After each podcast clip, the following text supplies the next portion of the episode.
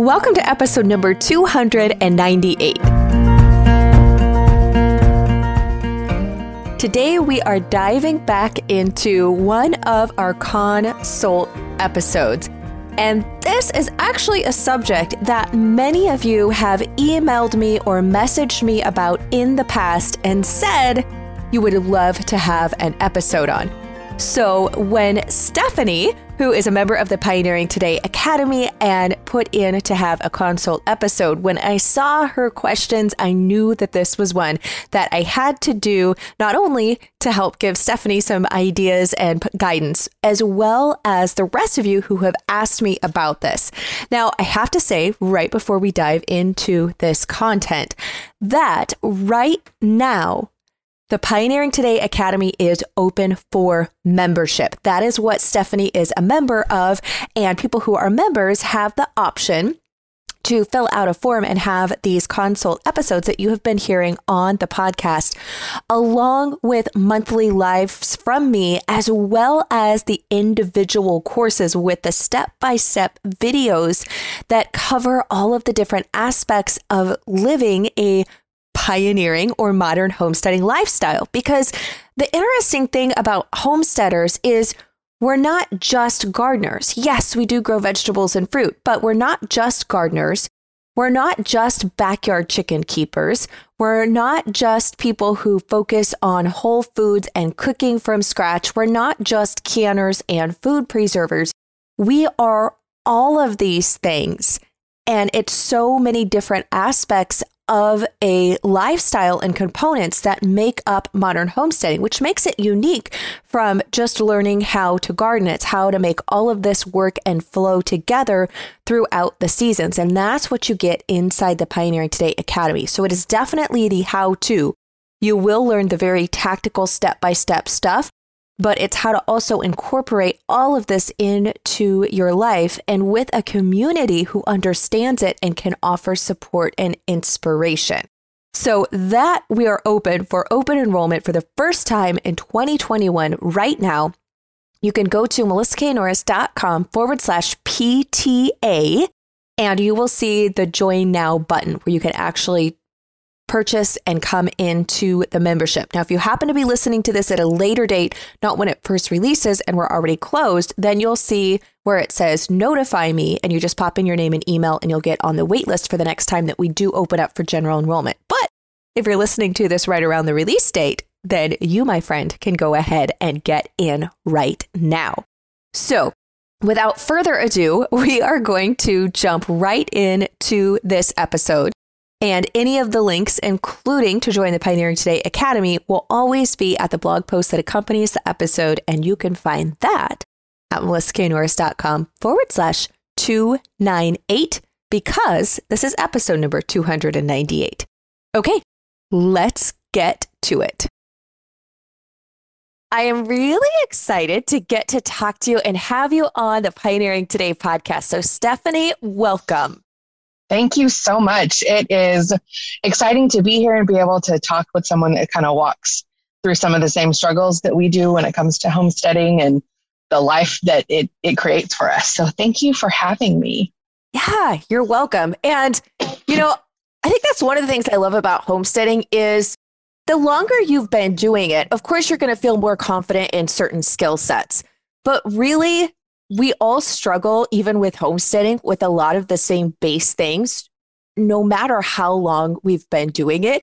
And there's something I find, I, I, always feel like almost a little bit mean, but I'm like, oh, I'm so glad someone else is dealing with this and it's not me and I don't feel alone. So I think this is going to be a great conversation to have. So for those who, the, for those, oh my goodness, talk about getting tongue tied. For those who don't already know you, can you give a little bit of background about your homesteading journey and where you're at? And then we'll dive in. Sure. So I have been gardening for a long time. I remember my grandmother always had a big garden growing up. And when I was old enough to kind of start creating that kind of space for myself, it's something I started doing. I'm in Oklahoma, so typical gardening stuff was tomatoes, okra, watermelon. Um, and then as I aged, I realized there's this whole other world um, brassicas and greens and that it's not just a single season. So I'm actually on a suburban homestead. I live in a, a small town outside of Tulsa, Oklahoma. So a little more space than some typical, but my garden is pr- predominantly raised beds. And I do try to garden um, three seasons, and sometimes I'll get to stretch and get a little bit of winter stuff in there, uh, depending how nice winter is. But at the moment, it's mainly just gardening, preserving, um, and figuring out a way to, to be more self sustainable. Um, and I'm looking forward to at some point, hopefully in the near future, being able to add um, animals onto that and get into that aspect. But it's a little tricky, and that's something we'll talk about today because I'm kind of the only person excited about that part. Which I actually I love your honesty and I love that we're going to have this conversation because it really is is a real thing.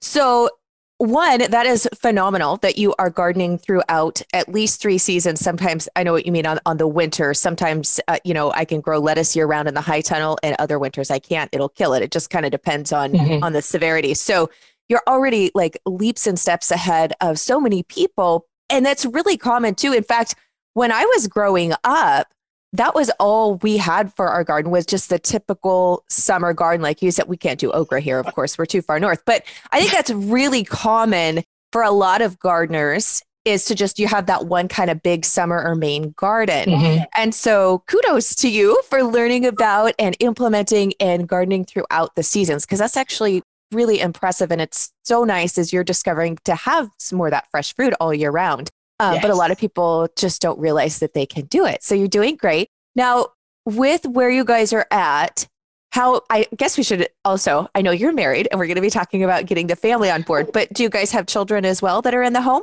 Yes, we have two kids. I have a daughter that's about to be 15, and my son turns 10 at the end of this month. Okay. Your kids are very close in age to mine. We just swapped. My son is the oldest and my daughter is the youngest. Um, so as far as where you feel the workload is right now with like keeping up with like the preserving and the gardening is are you the one that's predominantly doing all of the gardening and the preserving or are the, is the family coming in and helping at all no that's predominantly me um, in setup i will get a little bit of help as far as like building beds or getting soil and my kids are good at the end of the season um, and trying to like clean up the garden. And my son discovered last year how fun it is to harvest sweet potatoes. Um, but for the most like day to day stuff, yeah, that's all me. Yeah. Okay. And you know, that's actually very typical for our gardening situation. Like my husband will help with the, you know, the the larger infrastructure stuff that needs to go in. Um, mm-hmm. And then on planting day, everybody has to help plant but then it's kind of more my my domain unless we have like some big things throughout the season like if we haven't stayed up on weeding and it's becoming you know more than i can handle then everybody will kind of come in and, and we'll do that but really the, the day-to-day and even the day-to-day harvest part of it um, for the most part until we get to the fall and it's like hey frost is coming this weekend. It's going to wipe everything out. Like we've got to harvest as much as possible. Then kind of everybody will come in. But really the, garden um, I would say it's just kind of like the day to day maintenance of it um, falls falls on me, and I think it's kind of normal to have one one person kind of be in charge of of that air, you know, of each area. Um, but I am glad to hear that they are they're willing to help if if forced or if really asked. right. So, yeah. Voluntold is the word we like to use. I like that. I like that one. That's really good. So with the livestock, I know you're on a smaller, uh, you know, you don't have a, a, ton of acreage and you're in a suburban environment, but what type of livestock are you hoping to be able to bring on? Um, so, in our current setting, we are allowed to have chickens. And so that is something that I would like to add and have actually been begging to add for a couple years. But we, I do have my eyes set on being able to get a little more land and being able to incorporate um, like goats and maybe a couple pigs um, to kind of become the more full picture self sustainable. Yeah, I totally understand that. And I think if you can start out with a form of livestock, even where you're at now, then that'll kind of, you know, set you up with some the skill sets and just you know the management and and what it adds you know one form of livestock you know what that adds to your guys' day your week etc um, and it'll help prepare you for then when you make the jump later down the road so right. so with making it more of a family affair where does your family and especially your husband because really like you know kids you can kids you can tell for the most part like hey you know you need to come and help me do this and it's not an option when it gets down to it but that's a lot harder to do with a spouse and it generally go over so well no. Um, so where is your husband at is he just kind of like oh if that's something you want to do that's awesome or is he really like push back like i really don't want to do this or kind of where where is that um, at for you guys so there's a couple levels. So when it comes to the gardening, he doesn't mind so much if I can stay on top of it. Um, he doesn't really understand the point of the, the gardening or the preserving. He actually grew up in Dallas, and so he's always been a city boy. And I think the idea that you would do something other than just go to the grocery store just seems bizarre to him. Um, and so I think just the gardening, he's, I mean, it's kind of just apathetic he um, did grow up with chickens, but in a different kind of point. Um, my father in law actually fought roosters. And so that oh, was. Wow. Um, that was the kind of the environment and the climate and everything. And so he's like, I, I know what it's like to have them. I know they're messy and I know the kind of work. And he's like, I don't, he just doesn't want any of it. Um, and so, yeah, Okay, so he's pretty much like, I don't want the livestock, especially the chickens. He just doesn't. He yeah. doesn't want to deal with it from his his past experience. Gotcha. Okay, so honestly, like when my husband are looking at something, and sometimes there's you know like it's something that he wants to do, not just in homesteading itself, but and I think everybody can relate to this. There's usually things in a marriage or in a relationship uh, with a significant other where you're really excited and you're really wanting to do something and you really have the drive and the other person really doesn't see the picture or like you're saying he doesn't see the point in it because he's like well we can go and get our food from the grocery store and that self-sufficiency and maybe the health aspect and all of those reasons that most of us um, when we turn to homesteading is because of that he's not seeing that. So because he isn't seeing that it's it's a lot harder for him to get motivated to get on board.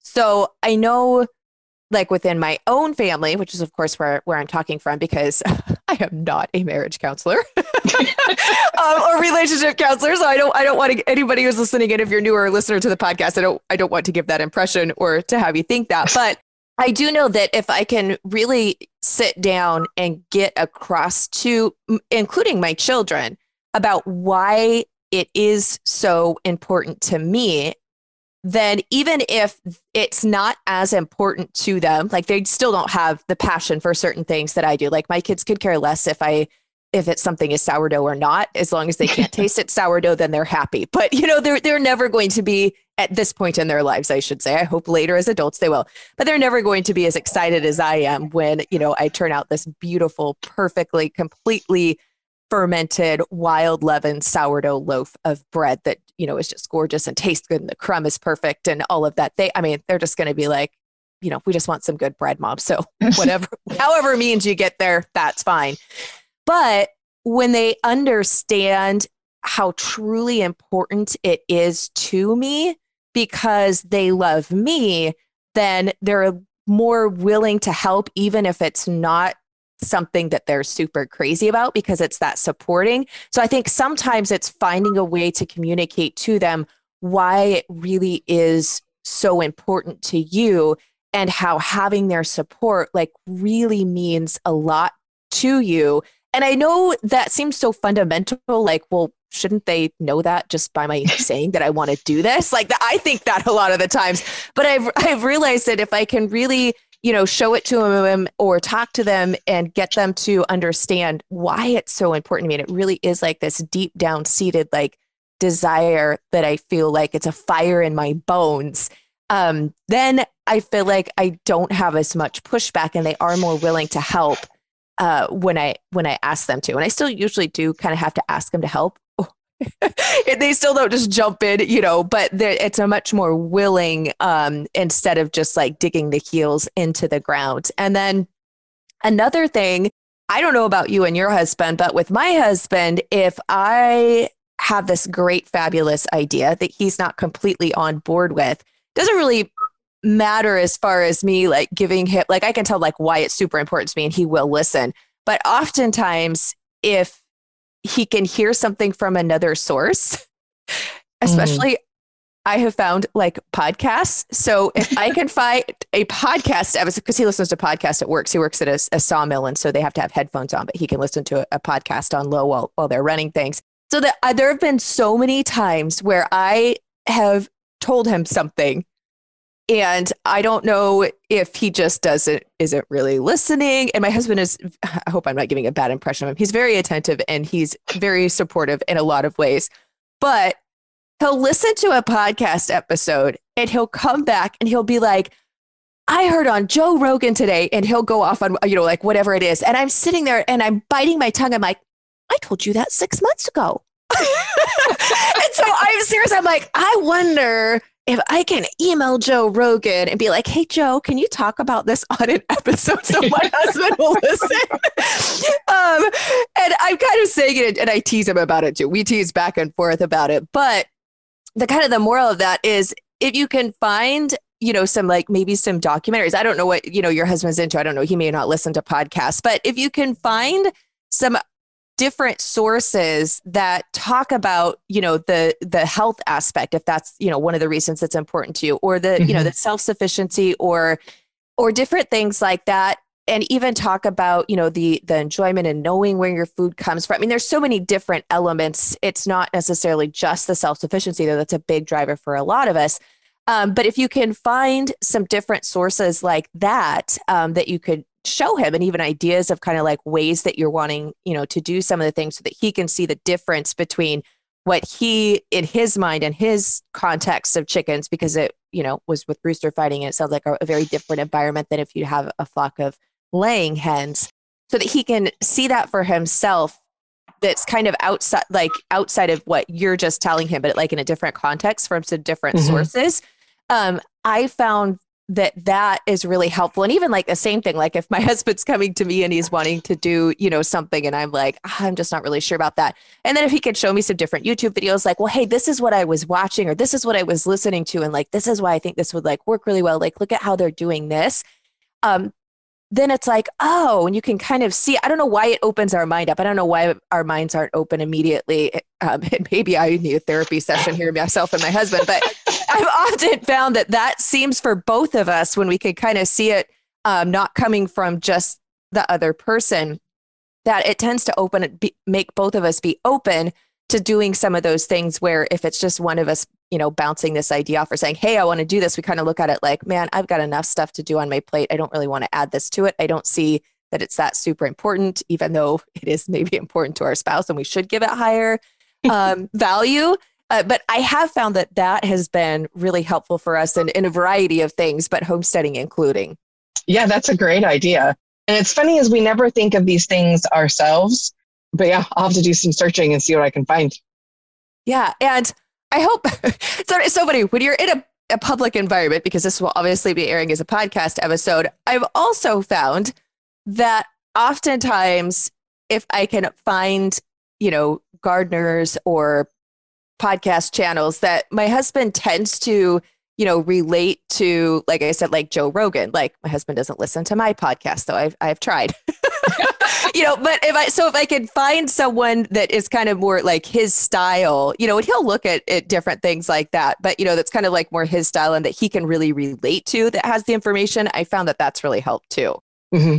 So with the chickens, um, do you ha- you have enough space where you could do a coop? But I'm I'm wondering because you say like they're really messy and the work involved. Um, does do you guys feel like is you know I don't know what it, what his job is. I'm assuming it's outside the home. Like, does he feel like that you guys don't have a lot of um, downtime already in the schedule? Like it's just going to add to it, or he's just like I just don't want to deal with the mess. I think he just doesn't want to deal with it at all. Um, and it, it would be different than what the environment was when he was a kid because all of those birds were kept kind of in a barn type setting and there wasn't like free range and all of that sort of thing. Um, so having them, I think just walking around would give probably a better um, experience, but it's hard to kind of get him to just open up his mind a little bit and be like, this is um, kind of what I'm looking forward to. Yeah. And it, and it can be hard. And I, you know, there's been some, there's been some projects or some things that we've wanted to do or I've wanted to do where we've really, you know, had to set down and sometimes, you know, I just had to make the concession that this might not be happen right now. that's how I deal with it. I'm like, okay, this isn't going to be able to happen right now. We're going to put this on the table to do later. Um, or there's been some things that you know, I'm just like, okay, he he is not going to be on board with this. And that's, you know, and that's okay. It's not like it's a, you know, a deal breaker as far as like there's going to be some things that I'm never not going to be able to convince him on and vice versa. There's going to be certain things that he's wanted to do that I'm like, no, that is not something that I want to like do at all. And so I think, you know, sometimes we have to prepare ourselves for that. But then on the other side, sometimes there's things that are like, okay, well, if I want to do this, um, and I am going to do it. Like I feel that strongly about it, even if he's not fully on board, but he's on board enough. Like, well, yeah, if you want to do it, you do it, but it's your thing, you know. And there's been things like that that that both of us have had on both sides of the marriage, not just just one side or the other, because it's definitely give and take. But then I'm like, okay, so I need to figure out how to do this on a scale where I can do this by myself, except when I you know need help with like you know infrastructure, some of the big things, but it's not like the day to day part of it. Um, and then I, you know, and then I'm okay with that and kind of, you know, figuring that out kind of on my own. Um, and really, that's kind of how we still do. Like, my husband takes care of the cattle predominantly, but like on certain fence building days or, you know, when we're getting the hay in for the winter and the summer, you know, I'm definitely helping him on those. But the actual day to day, like feeding of them and caretaking of them really relies on him. And then the day to day taking of the chickens is totally in my realm. So he doesn't really deal with the chickens unless there's something with the coop or like building the coop when we initially were doing it and that type of thing. But obviously, he has to be on board with you at least bringing chickens onto the property. right. You know, like that, that definitely has to be there. But like you said, you know, and with the free range, it's going to depend on, especially if he's concerned about the mess factor. Um, is when you're free ranging them, even though then you don't have as much mess in the coop, though you still have wherever they roost at night and go in, and which is gonna, I'm assuming, gonna be in a coop environment. You know, you still will have cleanup underneath the roost because that tends to be where they poop the most is when they're roosting. You know, during the night and they're sleeping. They definitely will poop beneath there, but it's kind of concentrated to underneath the roost area for the most part if they have a large run out or are in a free range environment. But when they are free ranging, you will have chicken poop around the yard wherever they're free ranging. Right. so that's that's one thing is you don't have it concentrated into a really, you know, one small area, but it will be spread out. So if you want to do the free range in your yard, one knowing that you'll need to protect your crops during the summer because they're not discerning and they will scratch up beds and eat fruit or vegetables when you want them. they will try to beat right. you to them. So just say that. So that's what we did free range for a while. We had issues with predators because we're so far out. We had coyote issues, but that was this one thing. Like my husband was like, I got it. Like he got, he would get irritated when they would poop on our back deck and our cement patio, which I mean, they're chickens. They're, it's just going to happen. But no, but just knowing that ahead of time. And so that's what there was multiple reasons, but we decided to do the chicken tractor where we can just move their run easily about the yard so that we're keeping the poop area kind of contained and keeping them out of the plants. So that might be something, you know, that we consider. And you could let him out and let him free range and kind of see how he feels about that and how much they do end up, you know, pooping and stuff in the in the yard or on on decks or walkways or whatnot, because they're not discerning that way. But if the mess is, you know, something that he really doesn't want, then free range might not be the best option. Right. So it may just take some more conversations and seeing maybe what what give and take we'll each be willing to do. Yeah. And I also know that, you know, the if I sit down in my hut, because sometimes I'll be like, you know, honey, like I think this would be really like I keep telling him, like, I think it'd be really cool. Like, I've been making a lot of cheese. I'm buying a lot of milk. Like, be really nice to have a dairy animal. And he's like, uh-huh. but he knows I'm not actually serious about it because I haven't sat down and been like, okay, well, I found this cow, and if we do this, and we can get her here by here, and if I, you know, like I haven't, I don't have like this detailed laid out plan, so he knows that that means I'm like saying this sounds like a great idea, but I'm not like ready to move, and I'm not serious about it, so he doesn't really have to worry about it. so sometimes I think, you know, like, but he knows, like, if we sit down and I have like this big conversation, like, I really want to make this happen, like, this is really important to me um, I need your help to be on board to implement it, you know, but I'll handle, you know, I'll handle dealing with the milk and, you know, in, in that instance, you know, but like for you, like being like, you know, I'll handle, you know, the day to day feeding and, you know, in, in the, in the coop and dealing with the chickens and stuff, but I am going to need your help to build or, you know, to buy and to move in, you know, this and, and I want to do this method instead of this method so that they don't poop everywhere. You know, if you decided to do a, a mobile uh, chicken tractor type coop, that type of a thing. Um, I found when I really moved the conversation like that, and he's like, oh man, like you're really serious about this, then that can oftentimes be helpful in, in having them realize like this is really important to me. Um, and also if I kind of like, I I need your help, not in like I want you to do everything and I'm adding to your already really busy plate, but like mm-hmm. I do need your support on this and it's really important to me. Um, more of, of a thing than I feel like, you know, they they kind of rise to the occasion. Yes. Now, are the how do the kids feel about chickens? Like they don't care one way or the other, or would are they would they be excited to have chickens on the property? Oh, I think they would be very excited. My my daughter's been asking for a duck, so I think this might be a nice compromise. Um, and I think she would actually be great help in taking care of them and feeding them and um, all the responsibilities that come with it. Yeah, and it, it can be a it's a it's actually a really great learning experience. And I have to say that even if, you know, they're not so on board like with the big chickens, and there are pros and cons definitely to getting baby chicks versus getting some pullets that are already laying or ready to start laying. But man, when you bring those little baby chicks home, it's hard for anybody to resist them. And then, you know, I find like, you know, because when they're they're itty bitty, obviously they're underneath heat lamps. And we'll link in the the blog post that accompanies this episode to some of the previous episodes that cover especially baby chicks in like the first six weeks and and the type of care and what you need to make sure that they have. But I found that like my husband before work, like he doesn't when they're the older chickens at all, but when they're the little ones, like he'll go in and like check the heat lamp and make sure that everything's as it should be and that they're doing good. And so it can be a, a kind of a fun way, you know, to get everybody excited when they're little and feel like they've got, you know, some ownership and getting attached to them. And then as they grow versus just bringing in a full size adult chicken, whereas it's a little harder to get you know, the warm fuzzies. So some people do. Right. you know, some people love their chickens at all stages and they don't care what age they are, but it is really easy to fall in love with those little puff balls when they're itty bitty right. little tiny chicks. yes. Although I don't know how he'd feel if I just showed up with a little baby chick one day. Oh no, I wouldn't spring it as a surprise, but I would totally, I would totally be like, hey, like you know, and kind of and work that into the plan, and then and then right. it is, um, yeah it like even like my my son who is my my oldest he's a teenager. When the baby chicks are there i still find him willing to come out and help help feed and help water and check on them and i'll even say like hey i need you to go out and, and check the the heat lamp you know make sure they're not getting too hot during the, the day. Like go out and check them and then i'll check them later today. And so he'll he'll go out and I'll notice he'll stay he'll stay out there much longer than than is really required to check the temperature because he's you know having having fun with them and, and interacting. So that can be a great way to kind of get the whole family on board and eased into um, into it. Of course, you know that level of excitement if they're not really into it doesn't last once they're totally grown. But I feel like it's a good way uh, to kind of get everybody excited in the beginning. Yes.